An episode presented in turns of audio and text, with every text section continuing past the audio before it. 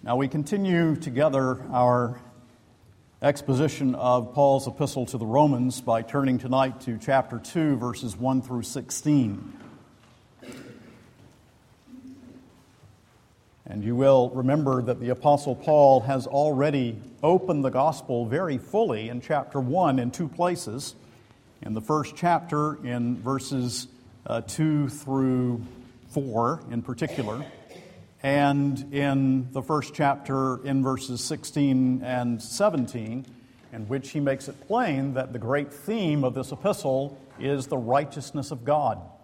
And the epistle is focused, not exclusively, but in large measure, upon the question of how we can be right with God. How are we justified in the presence of an altogether holy and righteous God?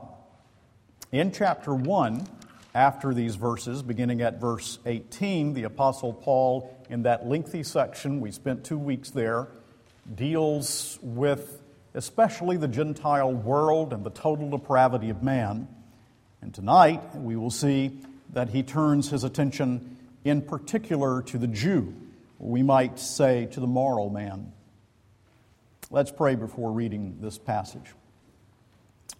Oh, gracious God and Father, our hearts are full to think that uh, for eternity we will sing on and on and on of the great grace and mercy that has been shown to us in Christ our Lord, when complete and utter joy will so fill our hearts that there will be no sadness, for the Lamb himself will wipe every tear from our eyes.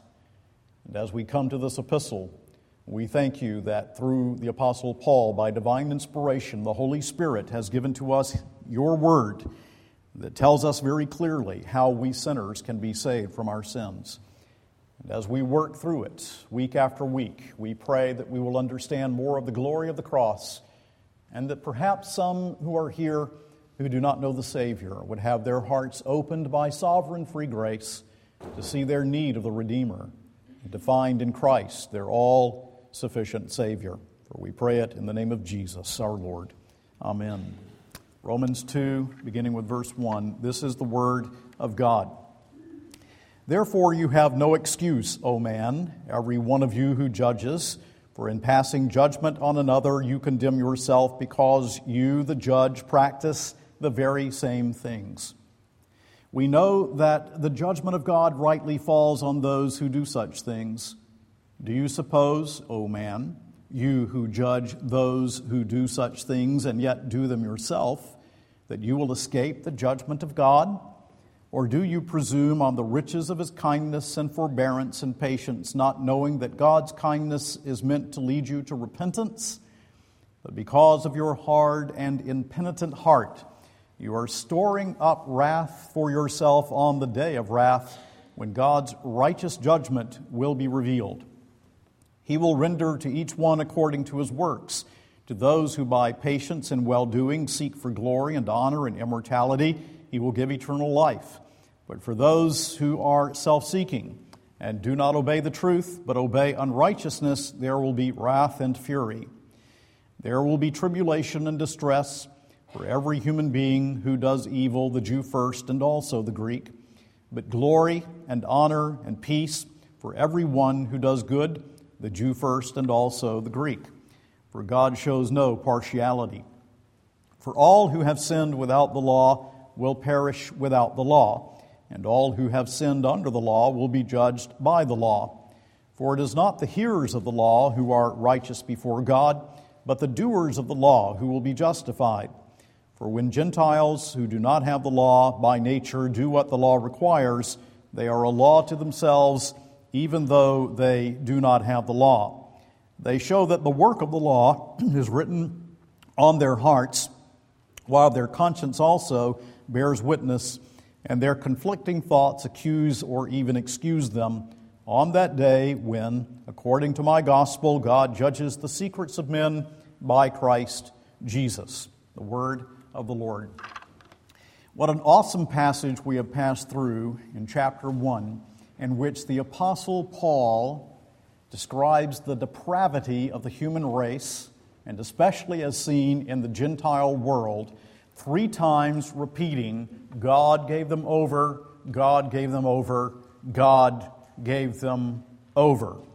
Illustrating to us immediately the truth of verse eighteen that the wrath of God is presently being revealed against all the godlessness and unrighteousness of men who suppress the truth in their unrighteousness. These indeed are not pleasant thoughts, but they are true thoughts. And indeed, without these thoughts, we will never see our need of a Redeemer and our need of the Savior. The pleasant thought, the joyful thought, the wondrous thought of salvation cannot truly enter our souls until we have come to grips with what it means that we are sinners in need of a Redeemer. But what about the Jew? What about that man who believes he's following the law, who is zealous for the law, even as Paul himself was before his conversion? Eager to be moral, zealous to be good. Well, the Apostle Paul says, pointing your neighbor to Romans one, while you revel in works, will not do, because God is a just God, completely and utterly, and the sins of the moral man also are deserving of God's wrath. Indeed, our moral sins, as some of the old theologians used to say, are simply splendid sins. Moral righteousness of our own will not save us. What does Paul say then to moral people who do not see their need of the Savior? What does he say to the Jew who does not see his need of the Redeemer? What might he say to someone here tonight who is moral and yet lost? That person who believes that he is exempt from God's judgment because he was moral. And I know this speaks to some. I can testify that it speaks to my own heart because this is how I was brought up as well. I do not mean that I was not taught the truth about the righteousness of Christ and how a person is saved without works. I mean that I was brought up, rightly so, in a moral environment in which I was taught to be moral. Now that's a good thing, that's a right thing. But in my lostness, I trusted in that morality. And it was only when God the Holy Spirit showed me the condition of my heart that I came to understand that that morality was just a spider's web, that it could not hold me up, that it provided no covering on the day of God's wrath. And I will never forget as a child, thirteen years old, having dreams about the judgment of God as I read the Bible, and the Holy Spirit working within my heart to show me that I, this moral young man, was lost and undone, and that my, my morality was simply not good enough. So, how does the Apostle Paul respond to the moral man who thinks his morality is good enough? Let me point out five things that the Apostle says to that person. First, he asks a question. Do you condemn others for what you do yourself? You see, in verse one, he says, therefore you have no excuse, O man, every one of you who judges. For in passing judgment on another, you condemn yourself, because you, the judge, practice the very same things. Well, what do you mean? What very same things? Well, they're the things that he's already enumerated in the Gentile world at the end of chapter one, beginning in verse twenty-eight. Look at it. And since they did not see fit to acknowledge God, God gave them up to a debased mind to do what ought not to be done. They were filled with all manner of unrighteousness, evil, covetousness, malice. They are full of envy, murder, strife, deceit, maliciousness. They are gossips, slanderers, haters of God, insolent, haughty, boastful, inventors of evil, disobedient to parents, foolish, faithless, heartless, ruthless. Though they know God's decree that those who practice such things deserve to die, they not only do them, but give approval to those who practice them. Now he says to the Jew, to that moral man who believes he can be saved by his goodness, you do the very same things. And he says you are without excuse. That should ring a bell. Because back in chapter one, verse twenty, he says that they are without excuse. And now he says to the moral man in chapter two, verse one, therefore you have no excuse. So there you are. Uh, the depraved man in the gutter is without excuse.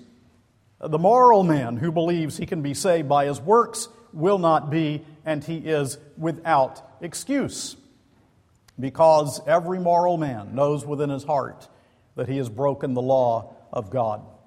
There is no man, strive though he may to keep the law of God, who is able to say that in its heart, in its essence, in its purity, in the spirituality of the law, I have kept the law of God.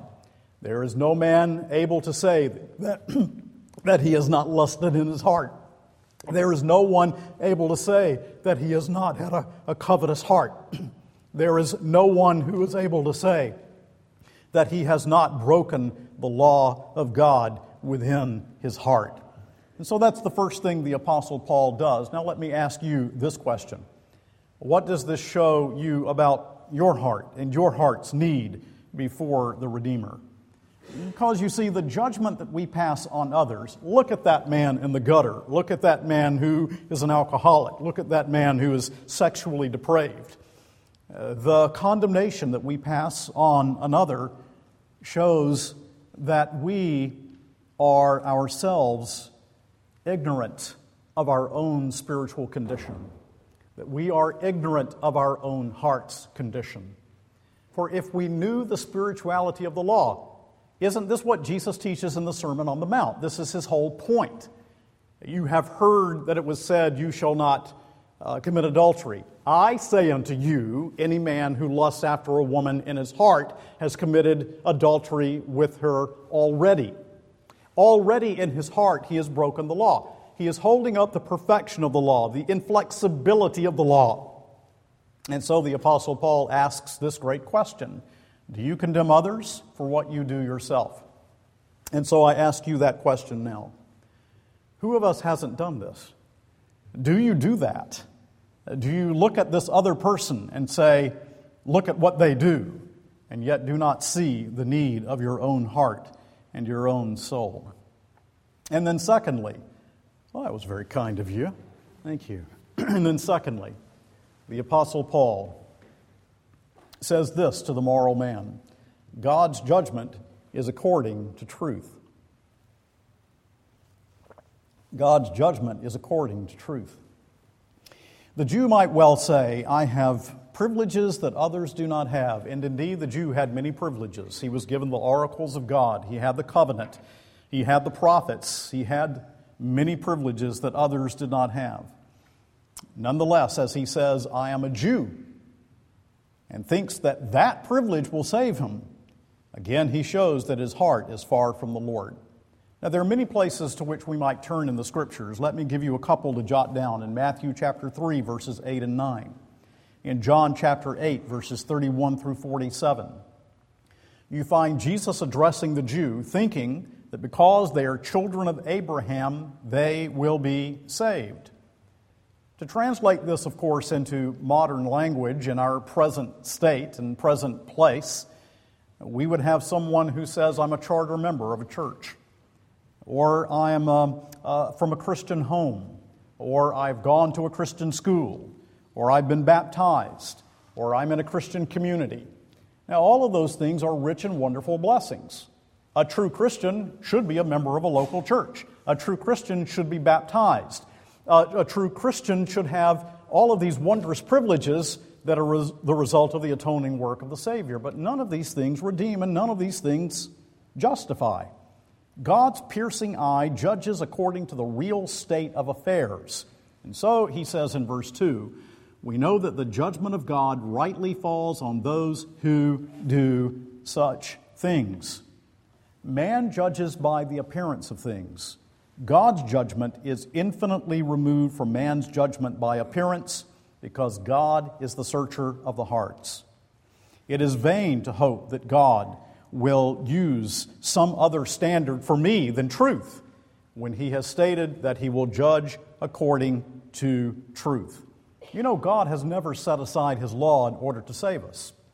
Indeed, if we are to be saved, that law must be completely and utterly met.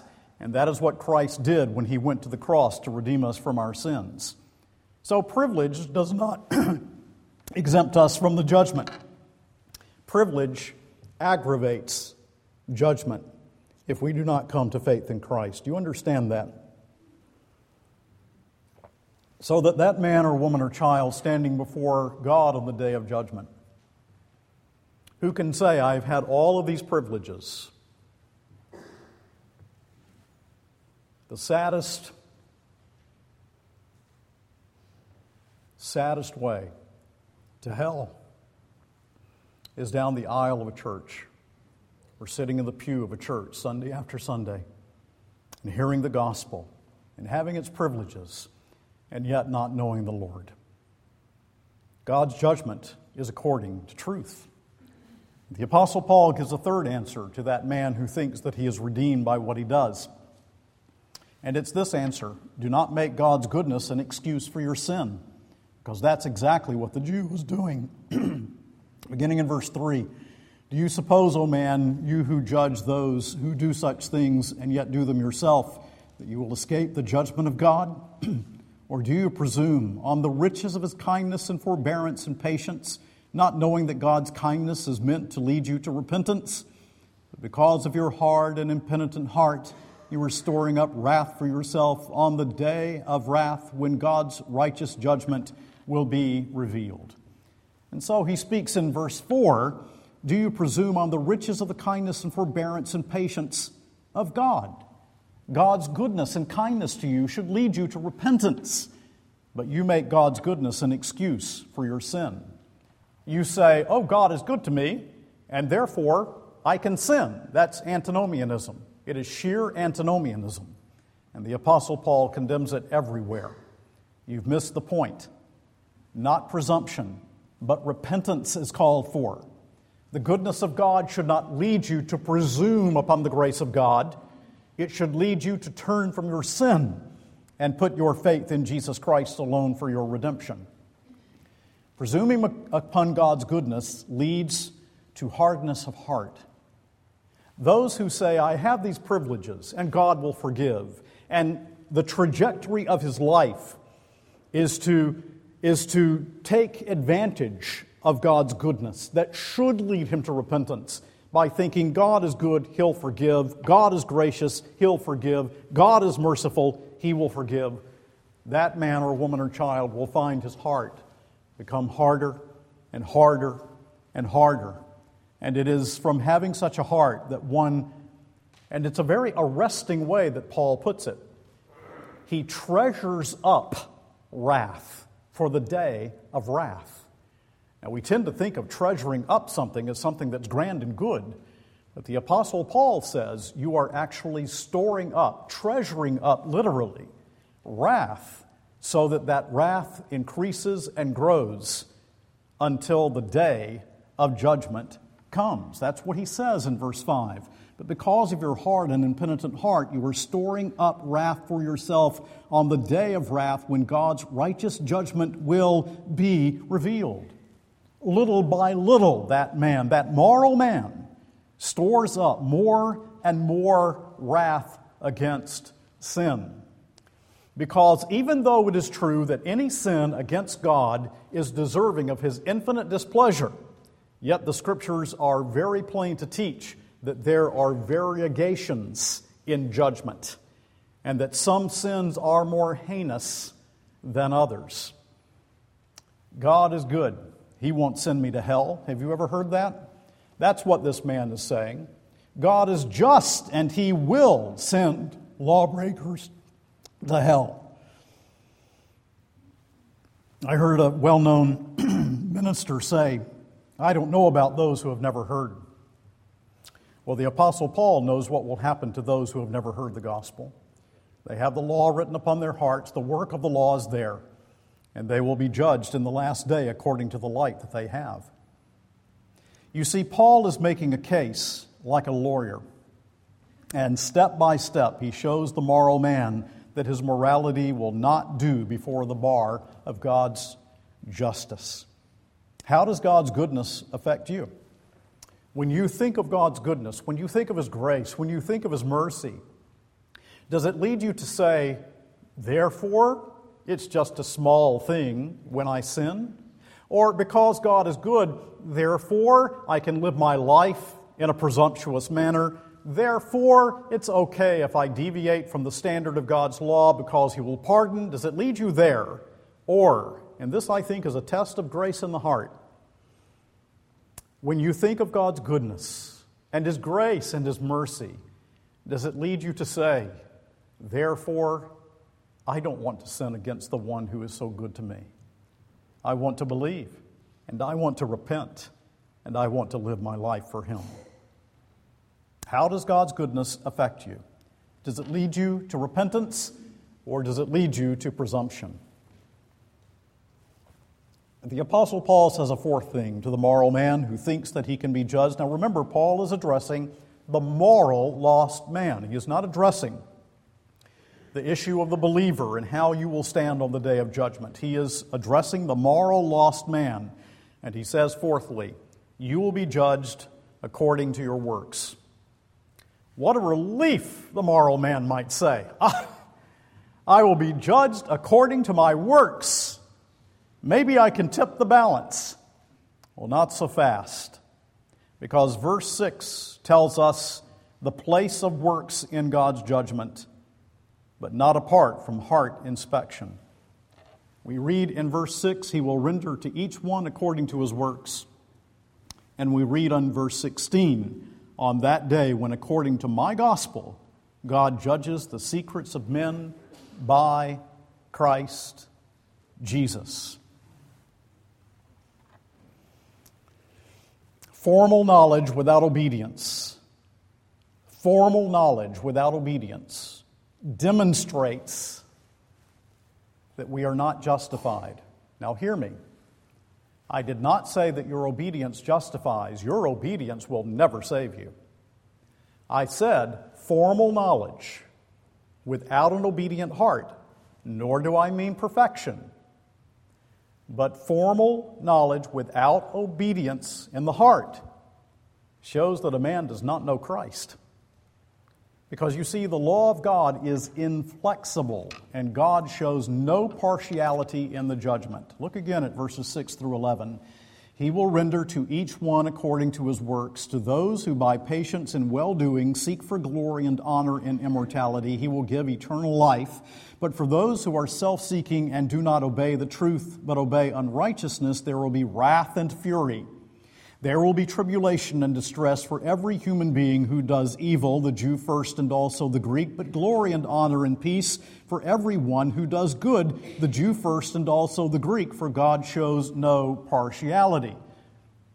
So at the judgment then, is the Apostle Paul saying, those who do good are those who are going to be justified, and those who have not done good will not be justified?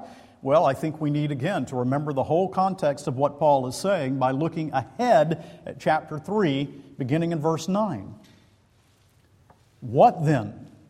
Are we Jews any better off? That is to say, better off than Gentiles who were lost? No, not at all.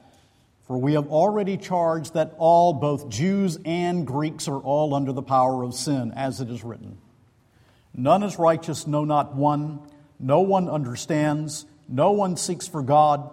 All have turned aside. Together they have become worthless.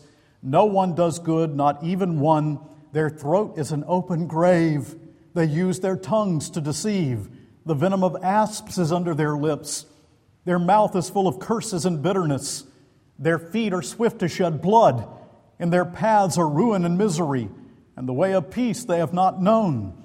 There is no fear of God before their eyes. Now we know that whatever the law says, it speaks to those who are under the law, so that every mouth may be stopped and the whole world may be held accountable to God. For by works of the law, no human being will be justified in His sight, since through the law comes the knowledge of sin. So what is Paul saying back here in chapter two? He is saying this: that grace without law is meaningless, and law without grace is powerless. He is showing that the law of God is inflexible as a standard. Or to use the words of Charles Hodge, the question at God's bar will be not whether a man is a Jew or a Gentile, whether he belongs to the chosen people or to the heathen world, but whether he has obeyed the law. That will be the question. And that is the question that will shut the mouth of every sinner who believes he is saved by his works. Have you kept the law in all of its inflexibility, in all of its spirituality, in all of its truth, in all of its reflection of my character? That is the question that will come from the Almighty on that day. You are in reality treasuring up wrath, he says. Storing up wrath for yourself on the day of wrath, he says in verse five and in verse eight. Those who are self-seeking and do not obey the truth but obey the obey unrighteousness, there will be wrath and fury, as he has already told us is happening in chapter one, verse eighteen. And so the Apostle Paul is saying to the moral man, all right, you think you're going to be justified by your works? Present your works, present them all. Present everything that you've done, and let the searcher of hearts examine you thoroughly. It's like churning butter. The more you do, the thicker it gets, and the worse your heart becomes. You need Christ. You need to believe and to repent, to apprehend the mercy of God in Christ, because your works will not save you on that day when you stand before God's bar of infinite, eternal, inflexible justice. But then he says a fifth thing to the moral man who thinks that he can be saved by his work. And it is this: the standard of judgment is the light that you have. The standard of judgment is the light that you have. Verse twelve, for all who have sinned without the law. What about the man who doesn't have the law of God? What about the man who doesn't have the Bible? What about the man even who hasn't heard the gospel? For all who have sinned without the law will also perish without the law, and all who have sinned under the law will be judged by the law. And in verses fourteen and fifteen, for when Gentiles who do not have the law by nature do what the law requires, they are a law to themselves, even though they do not have the law. They show that the work of the law is written on their hearts, while their conscience also bears witness, and their conflicting thoughts accuse or even excuse them. So the Apostle Paul says the standard of judgment is the light that you have on that day. Those of you who have the law will be judged by the standard of the law. But because all of you are created in the image of God, that law is stamped upon the heart. And it's interesting that he says the work of the law. What does that mean? It means the convicting power of the law. That's what it means. The work of the law in the conscience, the law that condemns. This already is at work, even in the hearts of those who do not have the written word of God in their hands. Now, verse thirteen is totally hypothetical. For it is not the hearers of the law who are righteous before God, but the doers of the law who will be justified. There are no doers of the law when it comes to justification. Don't you see? That is precisely Paul's point. Verse thirteen brings the moral man to despair of himself. Rely on works, and they must be perfect works. And there is none of us who has ever done a perfect work of righteousness. Again, Hodge says it very beautifully and powerfully. If men rely on works, they must have works. They must be doers of the law. They must satisfy its demands if they are to be justified by it. So here is the inflexible standard of God's law, and you must satisfy its every demand if you are to be justified by it. Now, you work your way through the Ten Commandments, and you tell me if you can get past the first one without saying, I have broken the law of Almighty God. If men rely on works, they must have works. They must be doers of the law. They must satisfy its demands if they are to be justified by it. And the Apostle Paul lists the features of the judgment. He says in verse six, everyone will be judged. He says in verse eleven, It will be an impartial judgment. He says that it is certain that there will be no evasion in verse six. He will judge. He says in verse sixteen that the Son will be the judge and that it will be on the day of the Lord, the day of the Lord's return. The criterion, verse thirteen, the perfect law of God. And he also says the heart will be examined. Not just the work that you present that others see as good, not just the work that you present and you've suppressed the truth and fooled yourself into thinking that it's acceptable before God. No, no, no, no. The heart will be thoroughly examined. Verse sixteen, on that day when according to my gospel, God judges the secrets of men by Christ Jesus.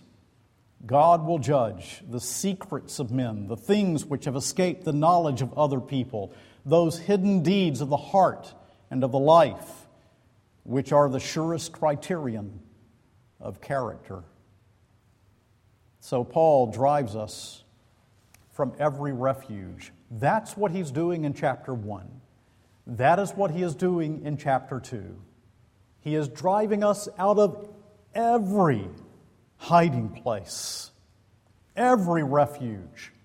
He's smoking us out and saying, if you rely on works, those works must be perfect works.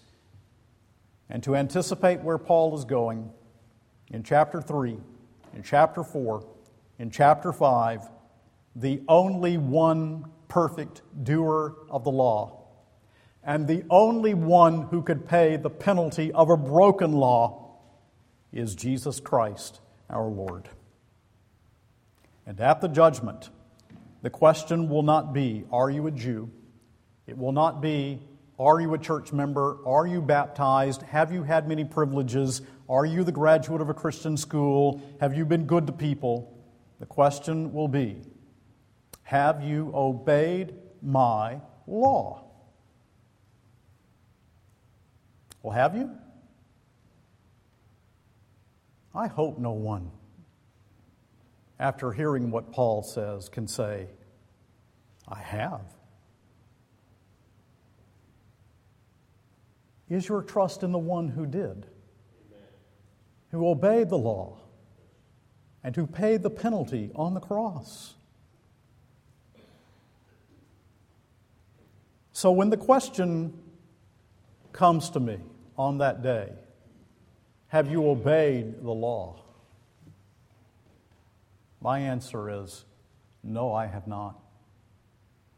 I have broken your law. In thought, in word, in deed, I have sadly not kept your law. But my trust is in Jesus Christ, my substitute, who obeyed the law for me and paid the penalty of my sins. So I say, flee to the one who has done this great and wonderful thing, because it is an awesome consideration, if I may use the words of Charles Hodge again. He who died for the sins of men is to sit in judgment upon sinners.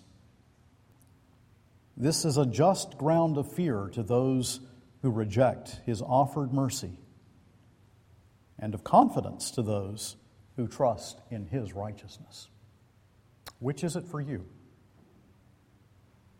Christ is coming again. He will sit on judgment, sit there upon his throne. Is this a ground of fear for you because you know your heart is not right with God? Or is it a ground of confidence because you know the one who will sit there is the one who died for you and who paid the price and who bore your judgment in your place? Which is it? May the Lord bless the preaching of his word.